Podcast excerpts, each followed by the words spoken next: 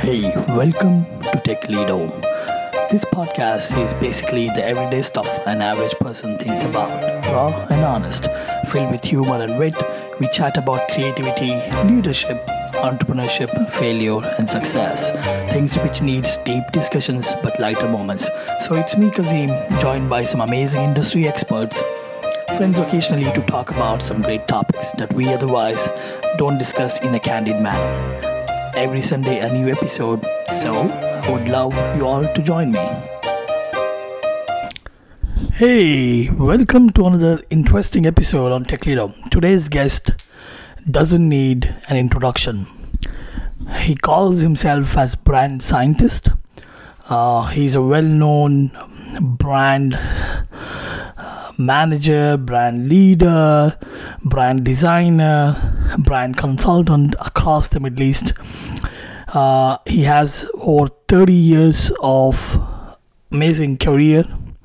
It's an honor to welcome today the amazing, the one and only Mr. Said Bagil. Mr. Bagil, welcome to the show. It's an absolute pleasure to have you. I'm really glad we finally got to connect. Can't be more happy than this. Let's let's have this fantastic chat in the episode today. Welcome. The pleasure is all mine, and I really look forward to this uh, uh, episode when it comes out and I hope it adds value to the uh, uh, to, the, to your listeners. Oh yeah, definitely. And I think the one thing that the one thing that really uh, brings the value is uh, many of the comments and feedback we got from our audience was like, we need to understand something more about branding. So I was like, we would get somebody who is the guru of branding. So thank you for doing this. I'm, I'm really excited uh, uh, to to talk to you today. But let me start this. Okay, let me start this talk about your journey. Why branding? How did you get into branding? And what led you into uh, this branding world? It is it's a competitive world. I get that, but what made you the guru of branding? How did it happen? Well, um, I was majored in college in marketing, and uh, tell you the truth, and I've always been transparent, even when I went up on stage in my public events, and I've always said I was not uh, uh, let's say, smart student, someone who's not a 4.0 or 3.0 GPA. Uh, I, I tell you the truth, I barely made it. I graduated with a 2.0 GPA. Um, I went to the University of Maine, and um, uh, I, actually, one of the people that truly influenced me in this career uh, in the early stages, uh, my college advisor, uh, Gordon Mosley uh, I think Gordon stayed with me and pushed me forward and into marketing, and um, because he saw something I didn't see. In fact, when I was in college, uh, I graduated in 1990. Back in the uh, 80s, you would uh, sort of, if you want to make your own ad for any event on campus, you would photocopy uh, uh, an image, then stick that image on a paper, photocopy it so it looks like a flyer. And uh, that's what I created out of a copy machine. So he says, Look at it. Look, look what you've done. So I had this events on campus and I was promoting this events and I did very well. So I thought, okay, you know what? Marketing would be my uh, my journey. Um, I cannot tell you that I I, I I fall in love with marketing uh, when I was in college. No, I think I took it as a major because I I just wanted to graduate. so I I took that as a major. I started working in sales. I worked for Edison Brothers Incorporated out of St. Louis, Missouri. And I've worked with several other uh, brands, Marshalls, and so on. Um, what really ticked the world brand in my life or whether the direction should be. Uh, I think I, the I was I was at a dinner and somebody handed over a book to me. Man, it was uh, well. He knows I'm a marketing person, so he said, "You know what? I think you should read this book. This book is really interesting." That was back in the early '90s. I think, sorry, 90, 95, 96. That that no, 97, 97 And the book's name is called The 22 Immutable Laws of Branding. And it's written by Al Ries. That book, it stole my heart. Why? The book it was one of the first books that actually gives key example to every claim.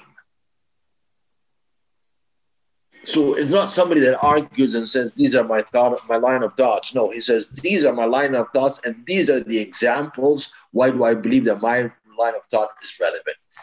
Al definitely took me to that journey. So I continued reading a lot of Al's books and bringing uh, uh, an understanding. So he's one of my key um, inspiring figures uh, as from my industry and also as a, as, as a person was influential. Well, but, was he was he the the was the book influenced to to to the work uh, in the branding? Uh, that yes, it was the beginning where I thought like brand is plays a very important because in marketing we always think about the marketing mix, product, price, promotions, and so on.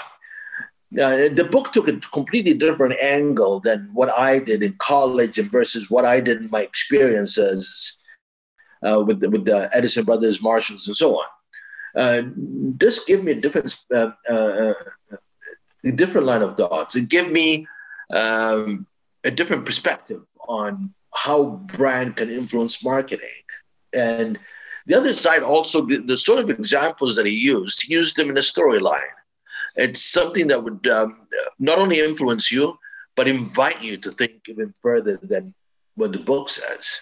So you go into exploring. So it actually followed up with different types of books that I read for for Al, from positioning, uh, uh, the boardroom, um, uh, the origin, uh, many different types of books. Uh, but came in 2000, this also in 2007, after living that Al Ries world in my life, um, I started writing. I, I, I, I, was a consultant in 2006 in Saudi Arabia, uh, a resident consultant. And there's a magazine out of um, uh, Dubai called Marketing Gulf Review. And I started publishing monthly. And I liked my line of thoughts. Then I said, oh, you know what? I need to work on my line of thoughts. Sort of just following what Al says, you know, it's time for me to have my own personality, my own individuality.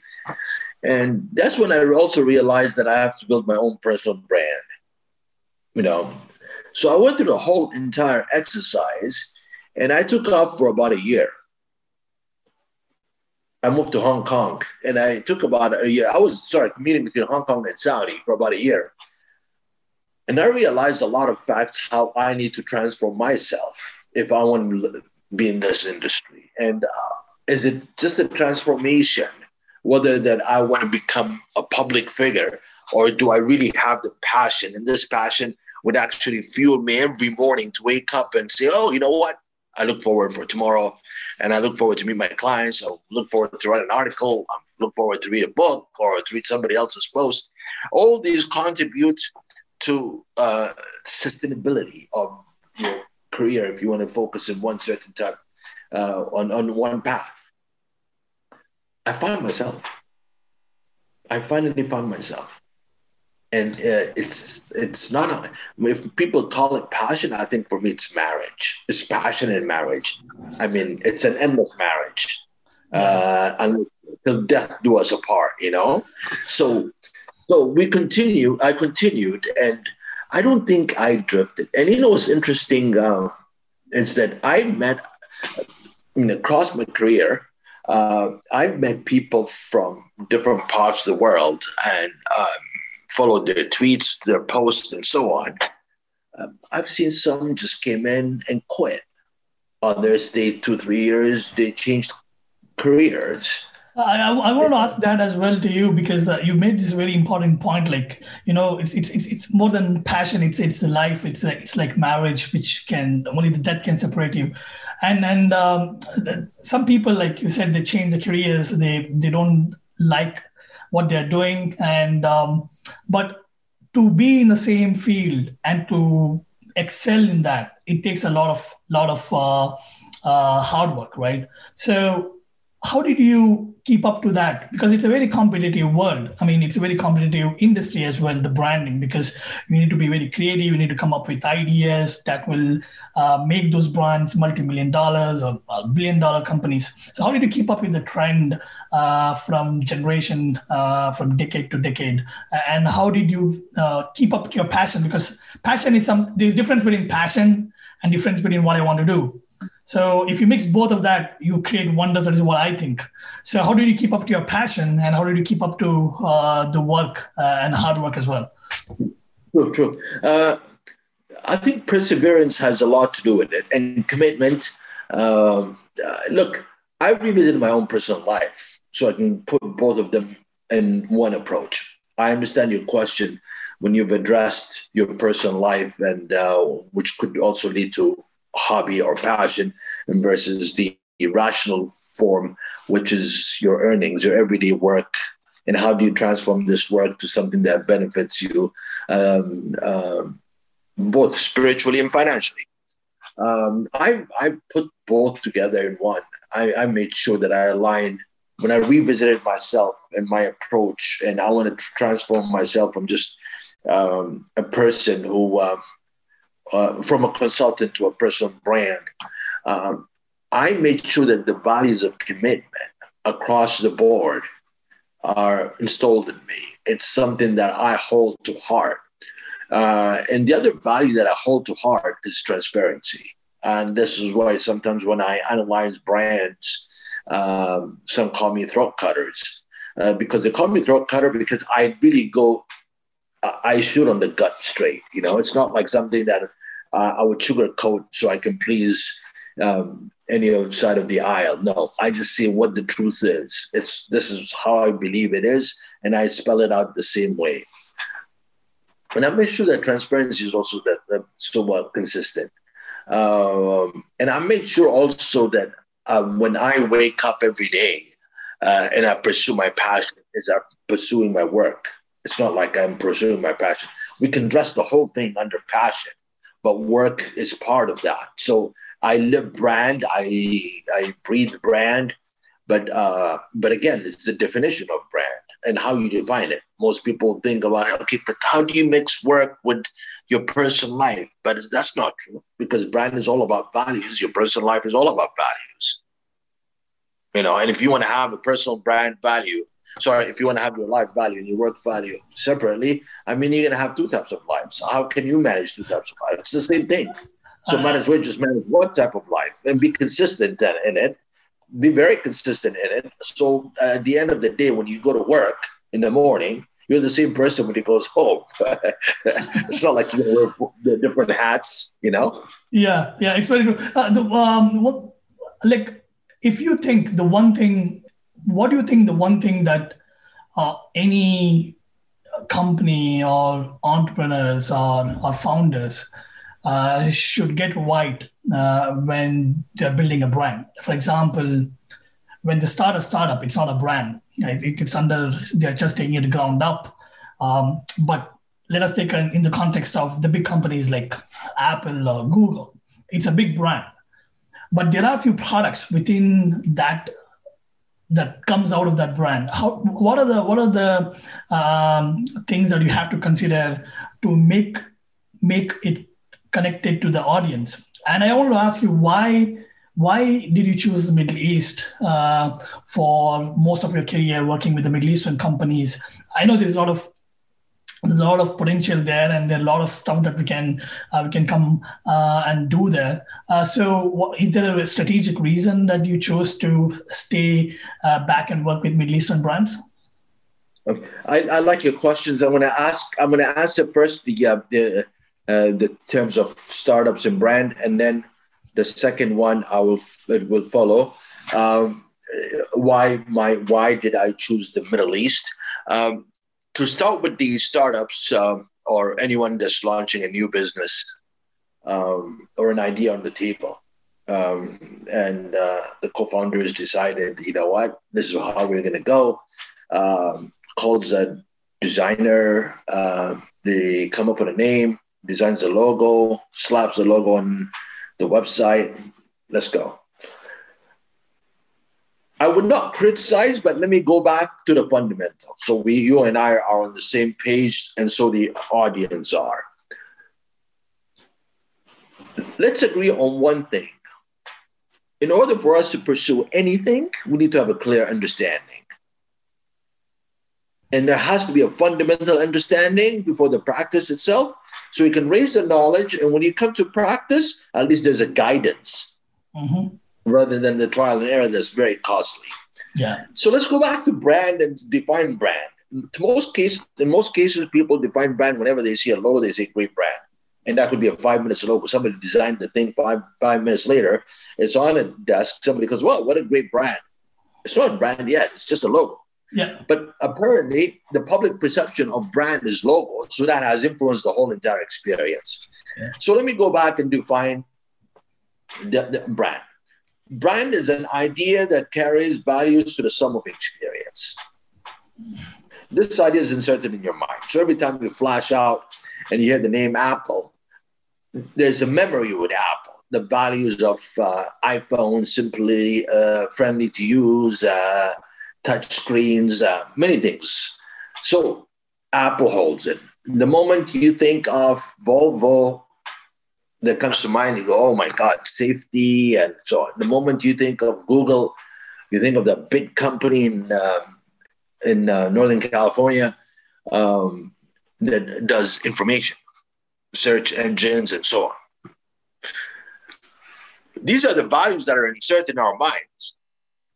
If I am wrong today in what I just told you, then Google would have succeeded in social media. Then they launched Google Plus, Google Buzz, they, they have the world's money. How can they fail on it? Because the brand, you cannot stretch it outside its spectrum.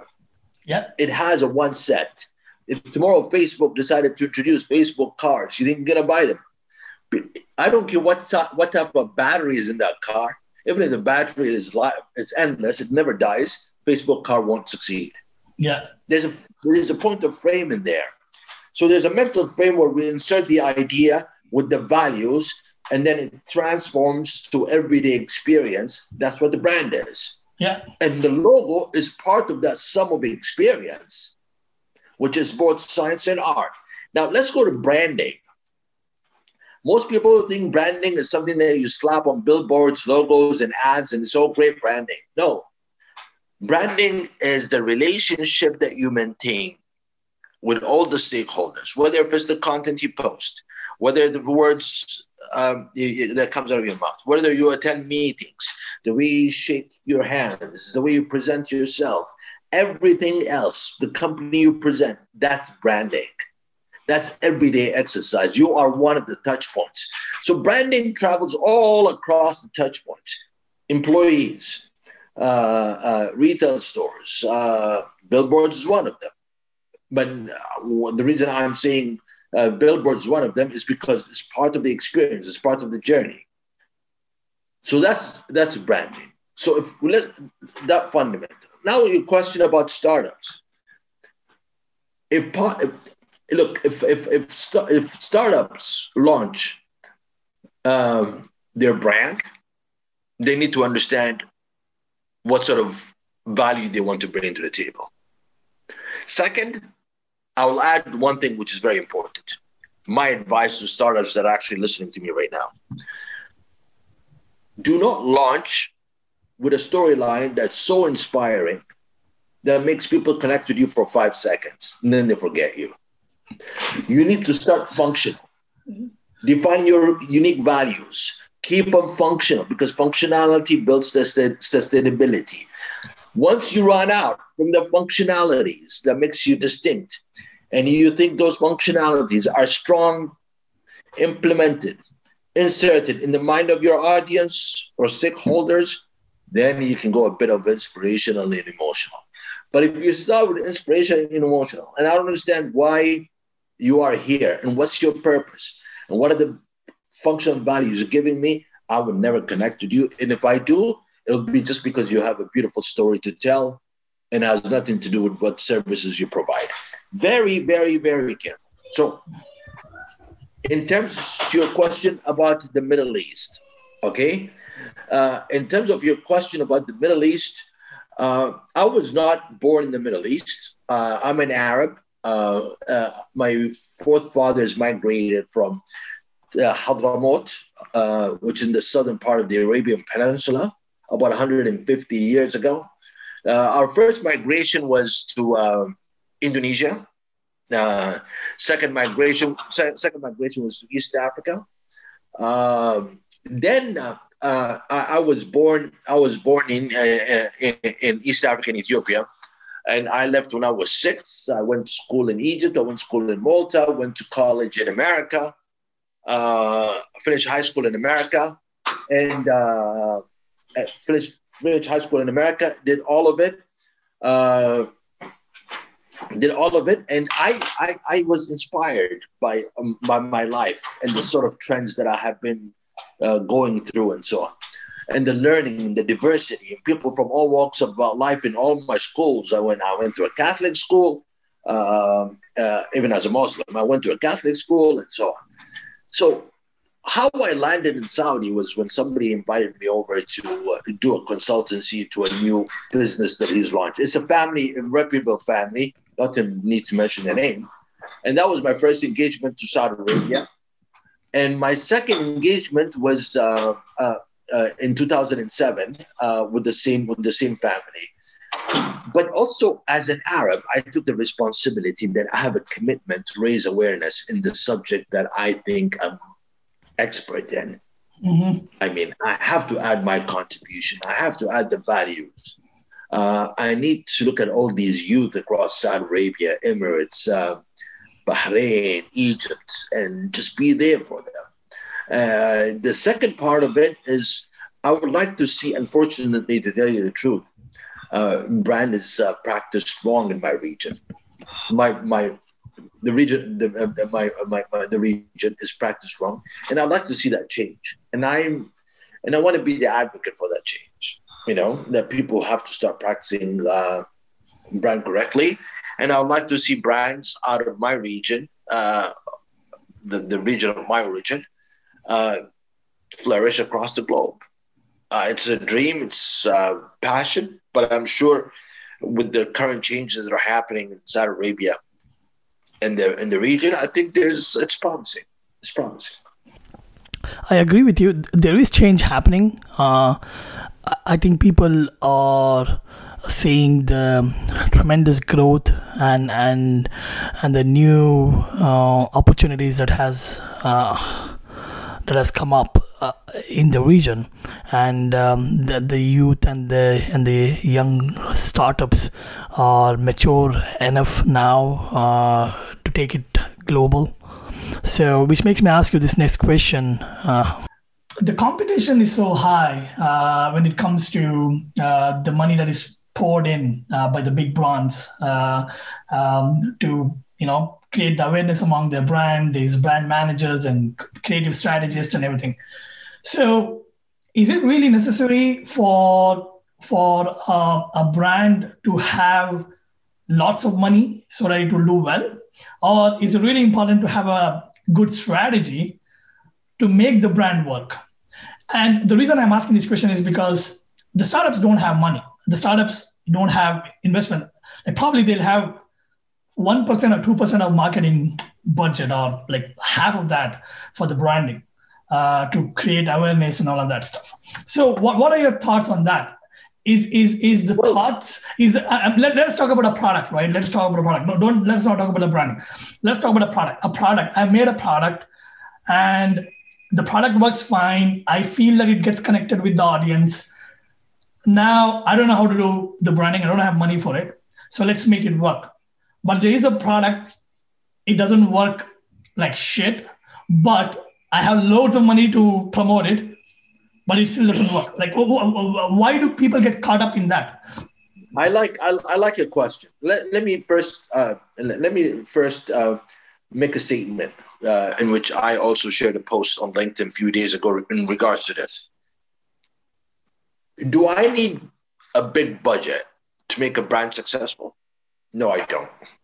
I don't believe so because I personally did it. I actually made I disrupted the category, the uh, the the um, energy drink category in Saudi Arabia with a low funded budget and well, so with a low funded brand. And the brand today is number one in the category because I defined the target audience. So what, why do people need big budgets? Marketeers that need big budgets or startups that need big budgets because they don't have the fundamental of brand and marketing in their hands. So they believe that whatever awareness you create and you spend so much money, you get. In fact, if you spend a billion dollars, you only get a fraction back. It's 2.5 to 7.5% are the interactions and returns. So why would I have to spend 2.5 billion dollars to get sub 1.5? Why don't I do the opposite? So what's my strategy? Here's the, here's another advice so your audience can take it. First, let's agree that the brand is a holistic approach. Your product is part of the brand define a smaller segment. It's not that you have to address everyone. Define a much smaller segment, capture that segment, scale up from that segment by a portion. Play, I call it the 10 15. Scale up to 10 15. Spend the next five years at 10 15 growth. You would actually, in five years, you will have the sales that somebody that spent about a million on their billboards rarely made it. So, does it take money to? It takes it takes unique, distinctive values. You need to have something I want and desire for me to connect with you. You need to talk to me. You need to address my needs. Once you do that and you focus on the smaller audience and you scale up from there, you're actually building up a community. In fact, you know what? the person that spends about a million and a half to five million to 200 million in five years on billboards rarely builds up loyalty. You will build loyalty. Uh, the one thing, the one thing on that, uh, which you just said, for example, um, let us talk about house of brands. Okay. Yes. Uh, let, us talk about house of brands. So, for, the one thing that comes to my mind is Procter and Gamble. They have yeah, P&G. Uh, P&G. Yeah. They have crazy brands. And uh, most of their brands that they have uh, come out with are hugely successful because they connect with uh, the audience, family, individuals like Gillette, uh, Ariel, and all of that stuff. And then um, there are other uh, big companies. Uh, um, if I had to call out a few names like okay, Nokia, like everything was fine uh, with Nokia unless they did not shift from their Symbian phones to Android technology. But there was a lot of wrong that they did with the branding as well because they thought that they were, the audience would stick to what they are selling and they did not change or catch up with with the Android technology. Now, no evolution. Yeah, no evolution. Now, if you if you put that into context as of today with the social media marketing, Facebook, Instagram, TikTok, Snapchat, where has the trend gone? Like, do you think now uh, most of the branding for the smaller products can be achieved like how the bigger products do with a lot of money on social media platforms if the product uh, well, let me let me let me touch bases on this also that on the spendings in fact P&G does spend a lot to create its own relevance it's it's a reminder but don't forget, P&G is one of the world's companies established categories. So if you're going to talk about Ariel, Tide, and so on, these are established categories. So if you're going to talk about the deter- detergent category, and you look at the detergent one, two, and three, it's Unilever. I'm sorry, it's P&G. Second is Unilever. It depends on what country you're in. In America, in the Middle East, uh, Pacific Asia, wherever there's an American influence culture, uh, you find that the American brands perform a lot better. So again, America is not just about pushing their products, but America is one of the best countries to, to export culture. You know what I mean? So if you export their culture and you export your product and you transform my way of life, I'm definitely going to relate to your product more than the other one. So it's a holistic approach from America in an upper scale, which is the made in USA brand, you know we buy into the US, made in USA brand. Now, if we're going to talk about Nokia, I mean, Nokia, the transformation of Nokia just failed, came out too late. I mean, they remained mobile while everyone, while BlackBerry was sort of the signal of every change that's going to happen. But Nokia remained. When brands become so mature and extremely successful, and I think Apple is living this uh, this momentum right now, and I'm kind of worried that Apple might also see uh, Nokia's fate not too long from now. Uh, when uh, everyone had Nokia before uh, before BlackBerry came out, before uh, Android and iOS came out. Uh, so it was the most fashionable brand at the same time is the most the, the best brand that you would use to uh, make a call. Second to Nokia was Ericsson and Motorola. The people at Nokia became arrogant and they sat on top and they believed whatever their brand says would work. They forgot one thing that the evolution of your target audience it transforms into new trends based on the existing innovation and leading innovation. And Nokia was away from innovation. In fact, BlackBerry spurred the new innovation. And what Apple did, it's captured the trend and transformed it. BlackBerry never transformed. BlackBerry invited the trend. Apple transformed the trend. Google followed the trend. Microsoft woke up a bit late. They're also arrogant. They said, why would Windows go on a phone? But they realized iOS success. They realized Android success. They followed too late. And the biggest mistake they did is buy Nokia. I mean, you you went and bought a dead phone. You want to wake it up. That one once an iconic phone. The whole entire experience at that moment um, was extremely, extremely interesting. It was interesting to see the whole entire cycle. And what was far more interesting, even, is that Microsoft, a company of software, software went into hardware.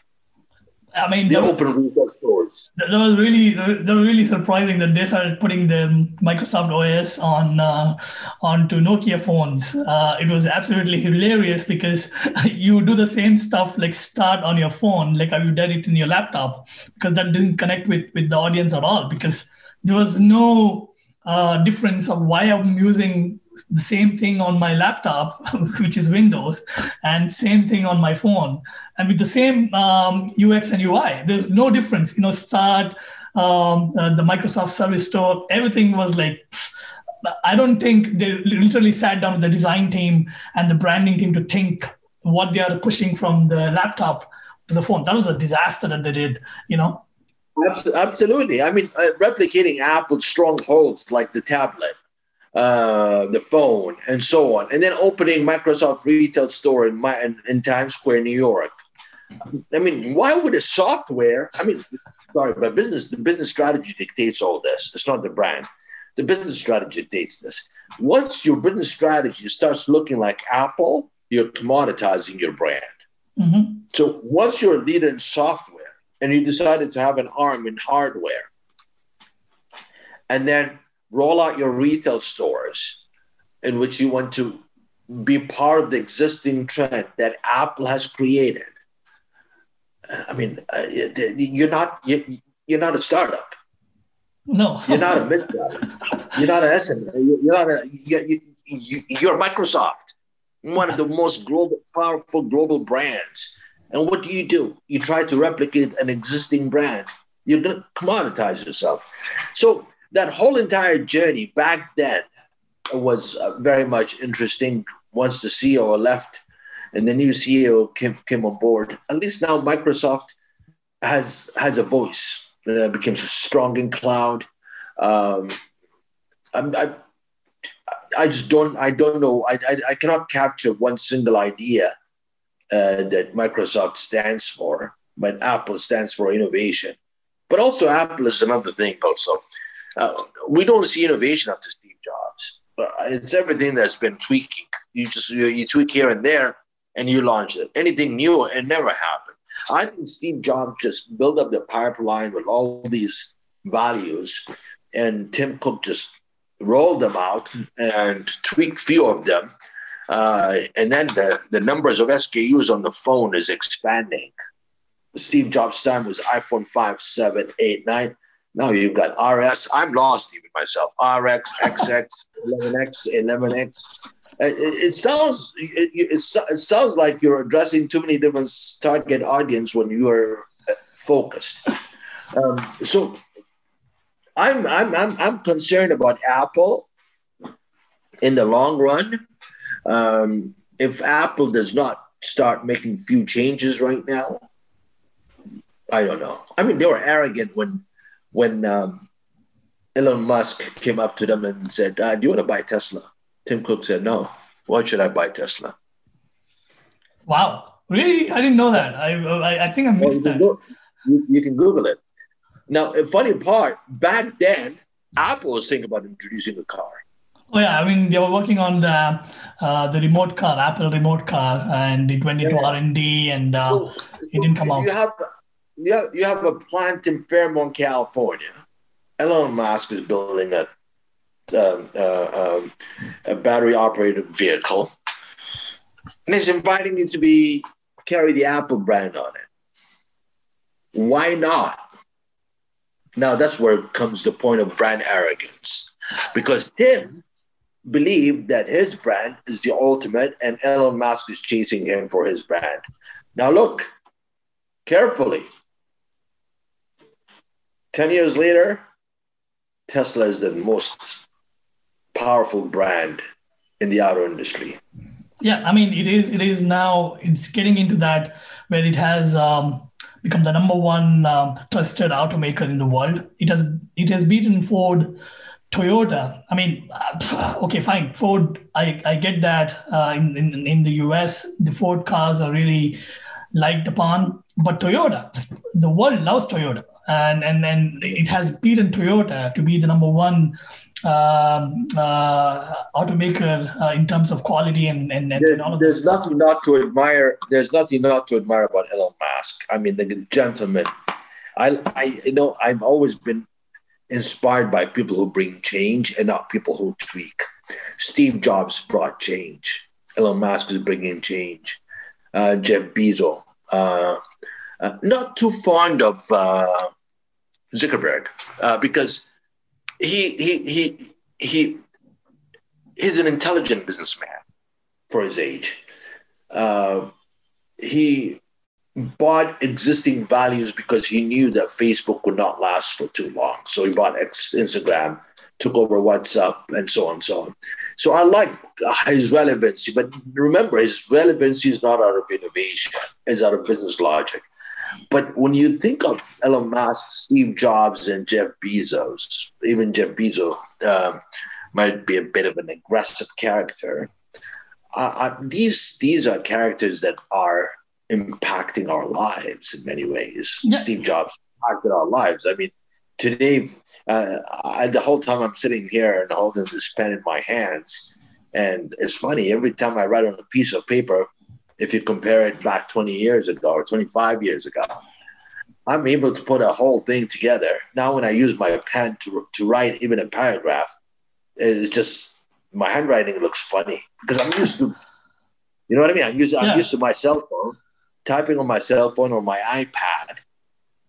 So that impact also changed. Uh, uh, Jeff Bezos uh, uh on Amazon. Um, many many things. These these kind of um, changes that inspires people also motivates them to think forward. It motivates them um, to change their own way of life. Uh, you know it's it's funny um, when you look up at the startups today across the globe uh, you can't tell me there's no startup that is not inspired by a story that he witnessed or something that he witnessed that he can fix a problem that he's seen that he's able to solve.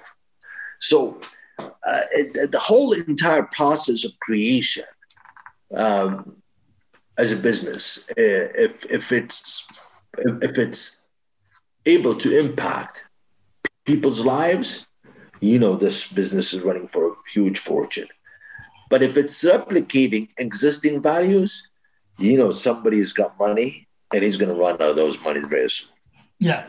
With that said, I just wanted to ask. I have I have a lot of questions. The one thing I wanted to bring to you is the like many people, many of my friends, um, they had these curious questions like, um, how do we how can we invest in the Middle East? What is the what is the um, marketing and branding strategies that we can use to increase our brand presence in the Middle East? The reason I'm asking this question is because marketing and branding in Middle East is becoming the topic that a substantial number of people are wondering about. Like, for example, targeting the consumer in the Middle East is not limited anymore to the international companies. It is increasingly important for startups and mid-sized companies in the region who are trying to expand across different countries in the Arab world.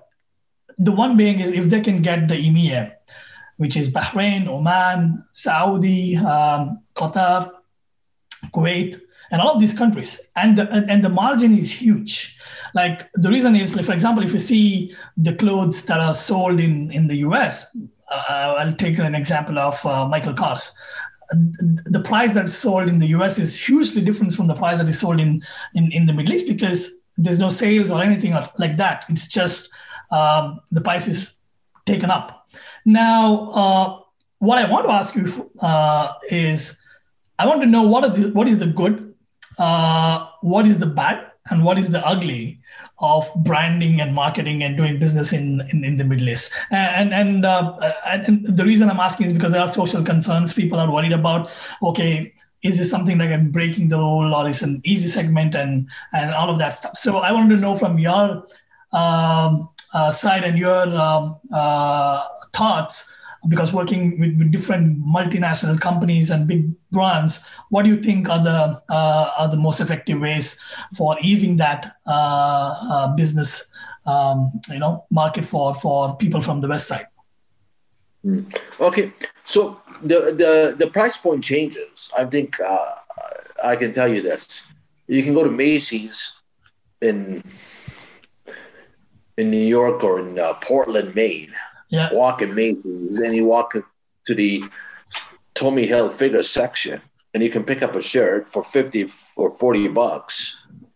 The same shirt, you will see it in Paris or you see it in Riyadh or in Dubai as 10 folds. Yeah, I have I've seen that, and uh, oh, yeah. it was surprising for me because I mean, I, I, I even forget Tommy Hilfigers. Uh, I think Old Navy is a perfect example for you. Old Navy's in America is like six to seven bucks. in the Middle East, you find about 10 folds of Old Navy.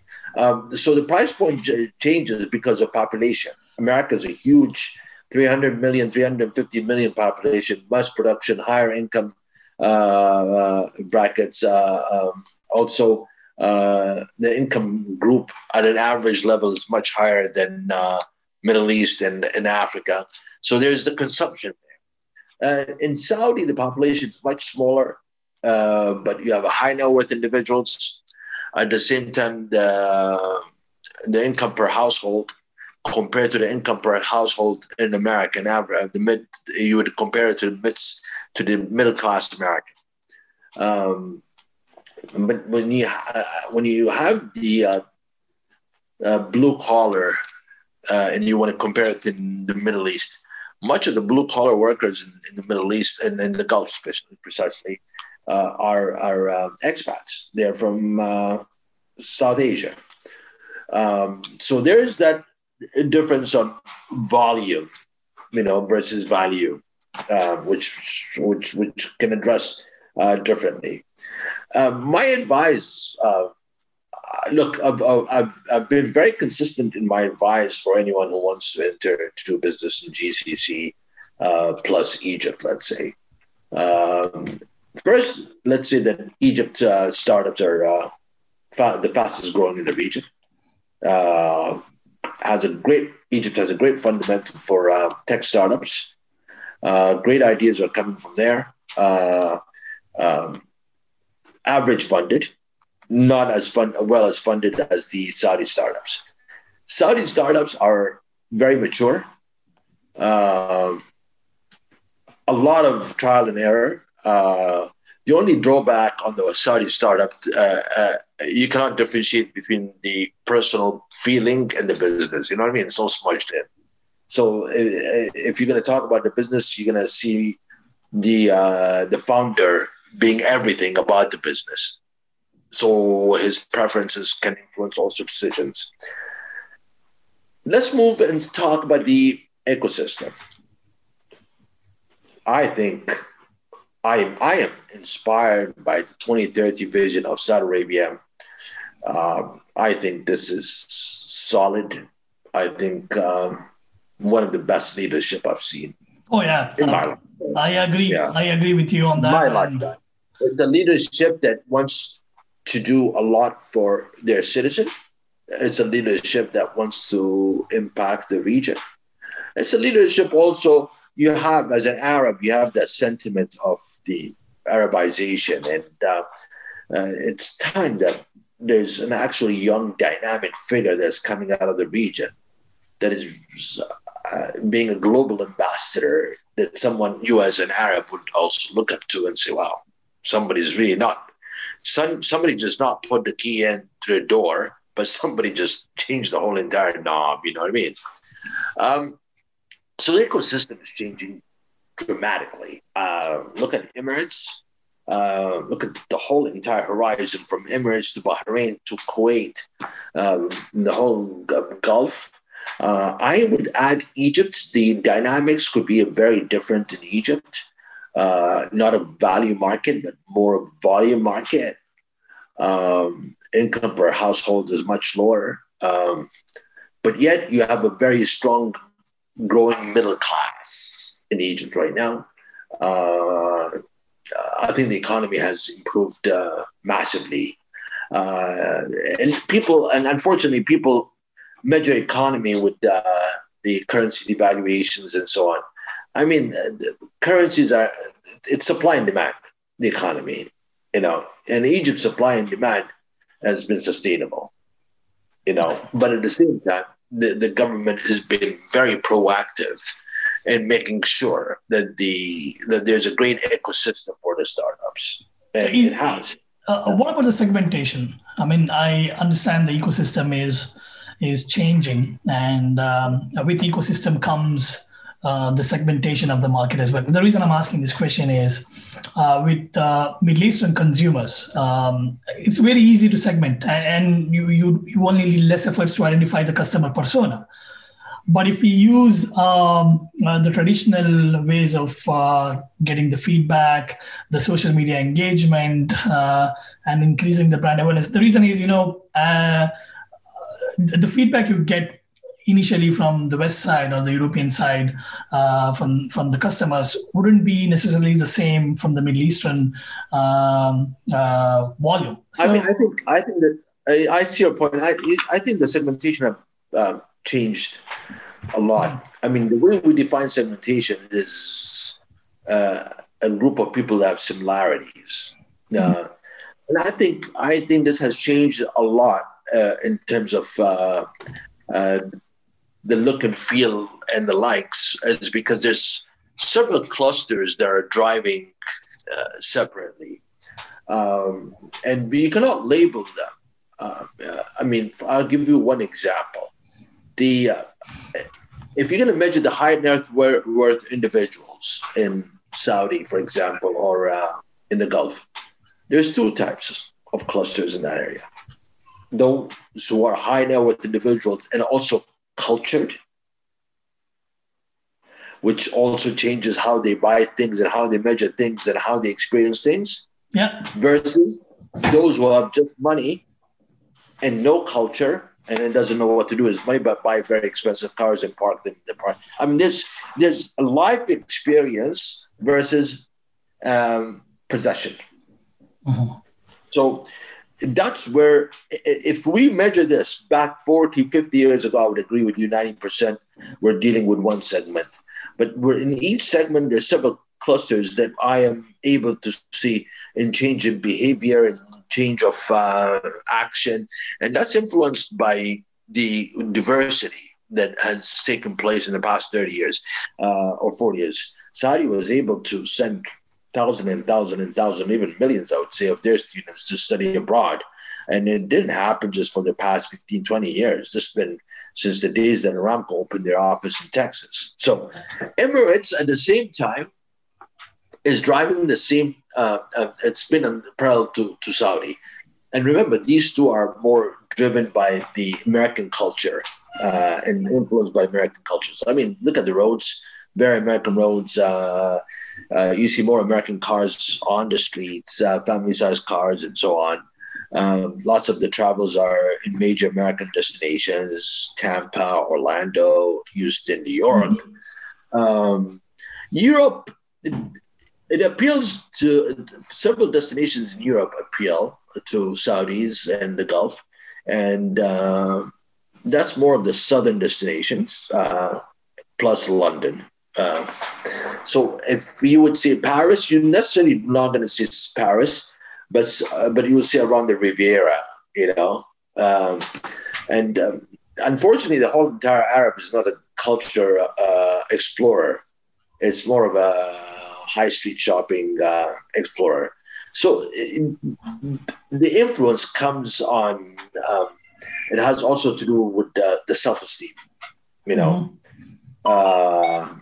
It's interesting. It's absolutely interesting I, I, I might have addressed uh, the segment uh, more thoroughly, but what most see is on uh, uh income, uh, age, and I don't think these things are the most relevant today, as much as you want to explore each segment on their way of life.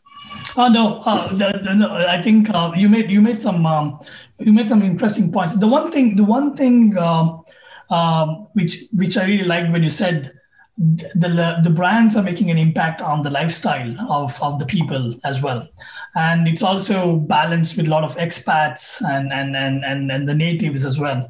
Now uh, that's changing and now founders and investors and entrepreneurs are coming from different countries i want to, I want to jump into um, uh, something very interesting like you're author of about six books right um, uh, if i if i recall uh, I was going through uh, some of your books, um, uh, Create Your Space, um, yes, then, um, and then you wrote Brand Revolution, and then yeah. you wrote The Power of Belonging, uh, yes. and uh, Brands in Glass Houses. Uh, yes. The Power of Belonging, part one, I guess that was the, the part one, and the Glamour Globals. So, what's next for uh, David? What's what's next in his kitty?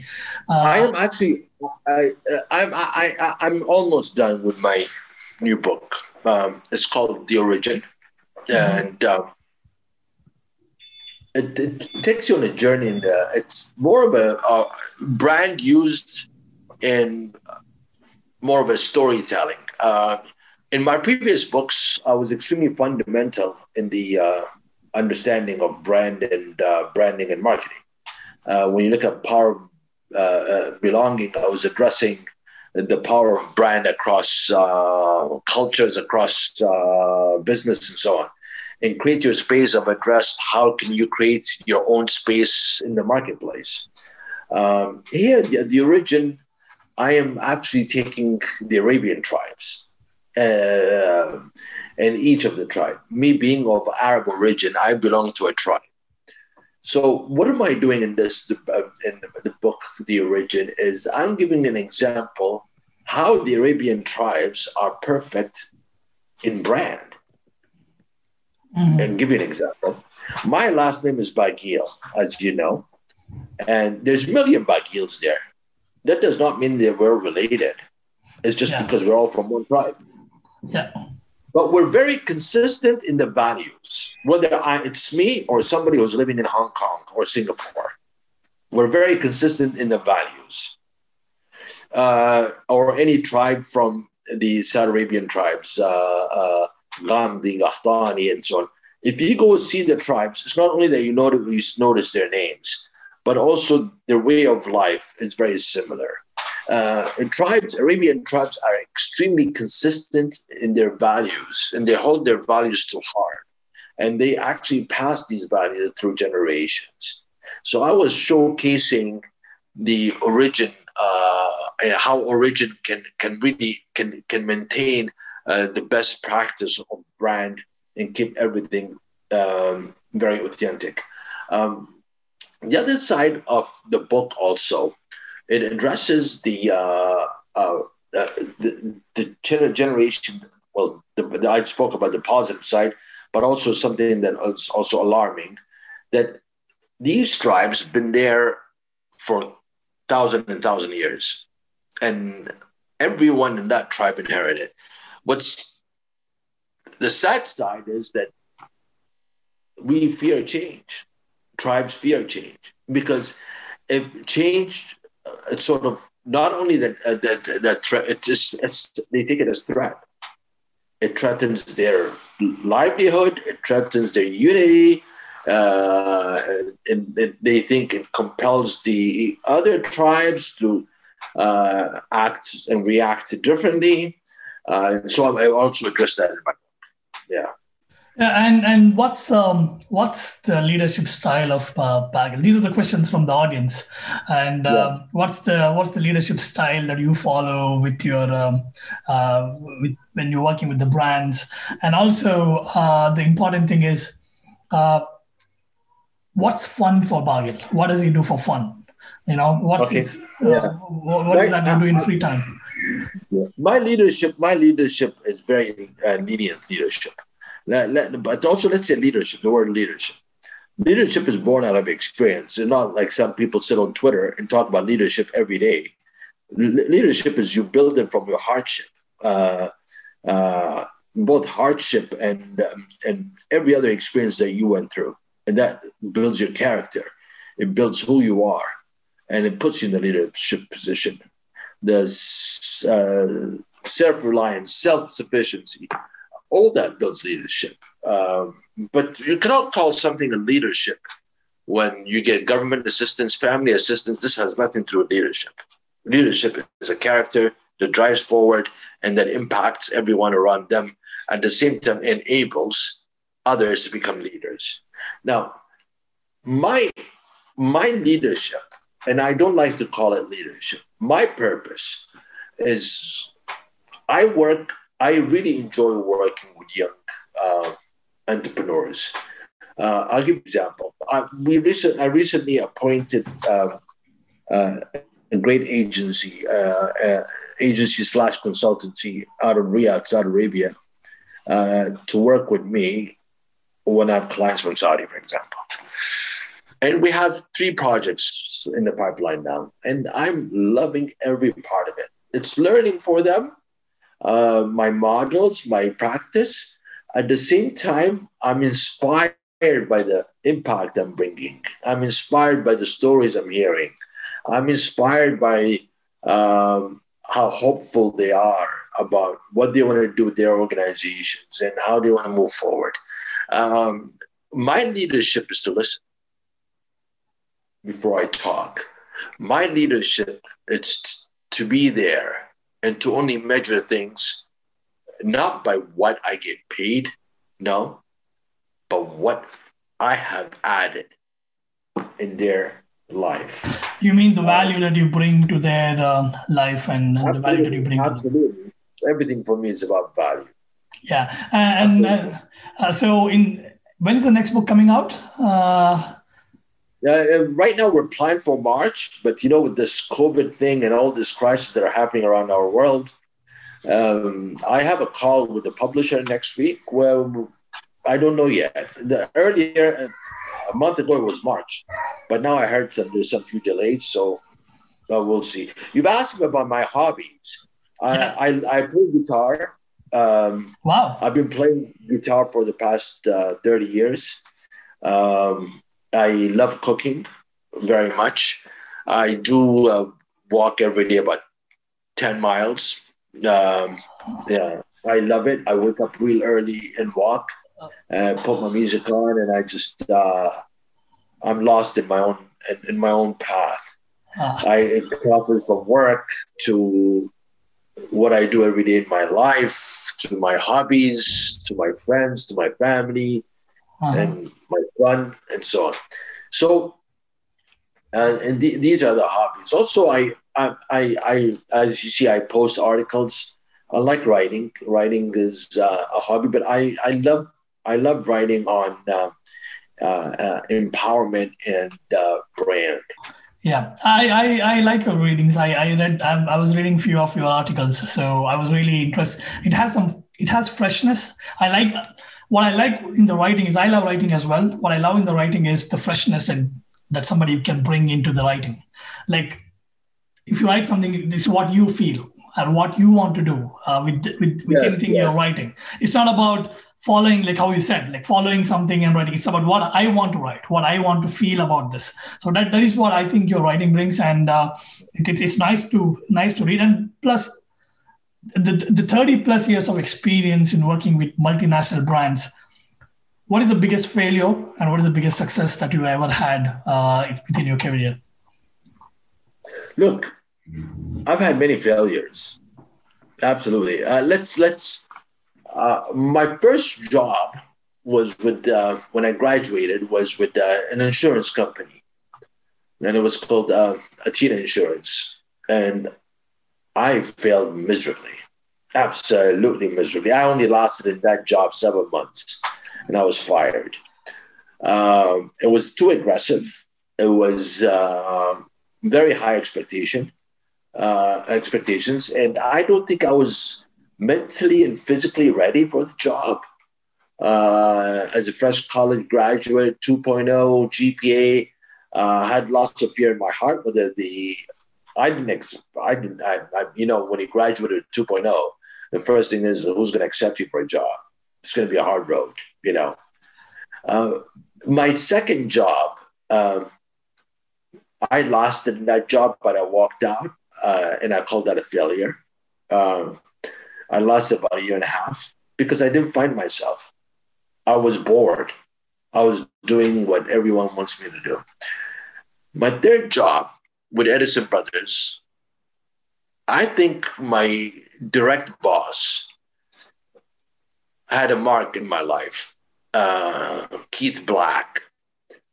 Keith gave me the freedom to speak, where I built my confidence. I was able to add value. I was able to discuss and challenge and so on. Uh, and I actually lasted there for uh, five years. Then I moved to Marshalls. I Oh, sorry, Marshalls bought Edison Brothers So I was just uh, within the organization. Then um, I, I quit Marshalls and started my own courier company in California. Uh, I, um, I, it was just I never owned any asset apart from the packaging. I put my own labels mm-hmm. and I contracted outside companies to deliver for me. That was basically what it is. Uh, I was successful in the beginning. Um, then uh, I failed, revisited the whole business. I raised it up again and I sold it and I moved out. Um, I certainly had uh, some successes. uh, I think my personal brand is my own success. Uh, it's my own creation and what I do today is my own success. Mm-hmm. But this this didn't come just because um, I had knowledge, or it's because of uh, uh, uh, I worked in the Middle East or in Europe or in America. It's because the, the fundamental that people like Keith Black and Gordon Mosley and always have put in me is what drove me. And actually, my friends and family and my father God bless his soul. My father is an example of leadership for me, and I've always looked up to my father, and he certainly um, was one of the driving forces to what I am today.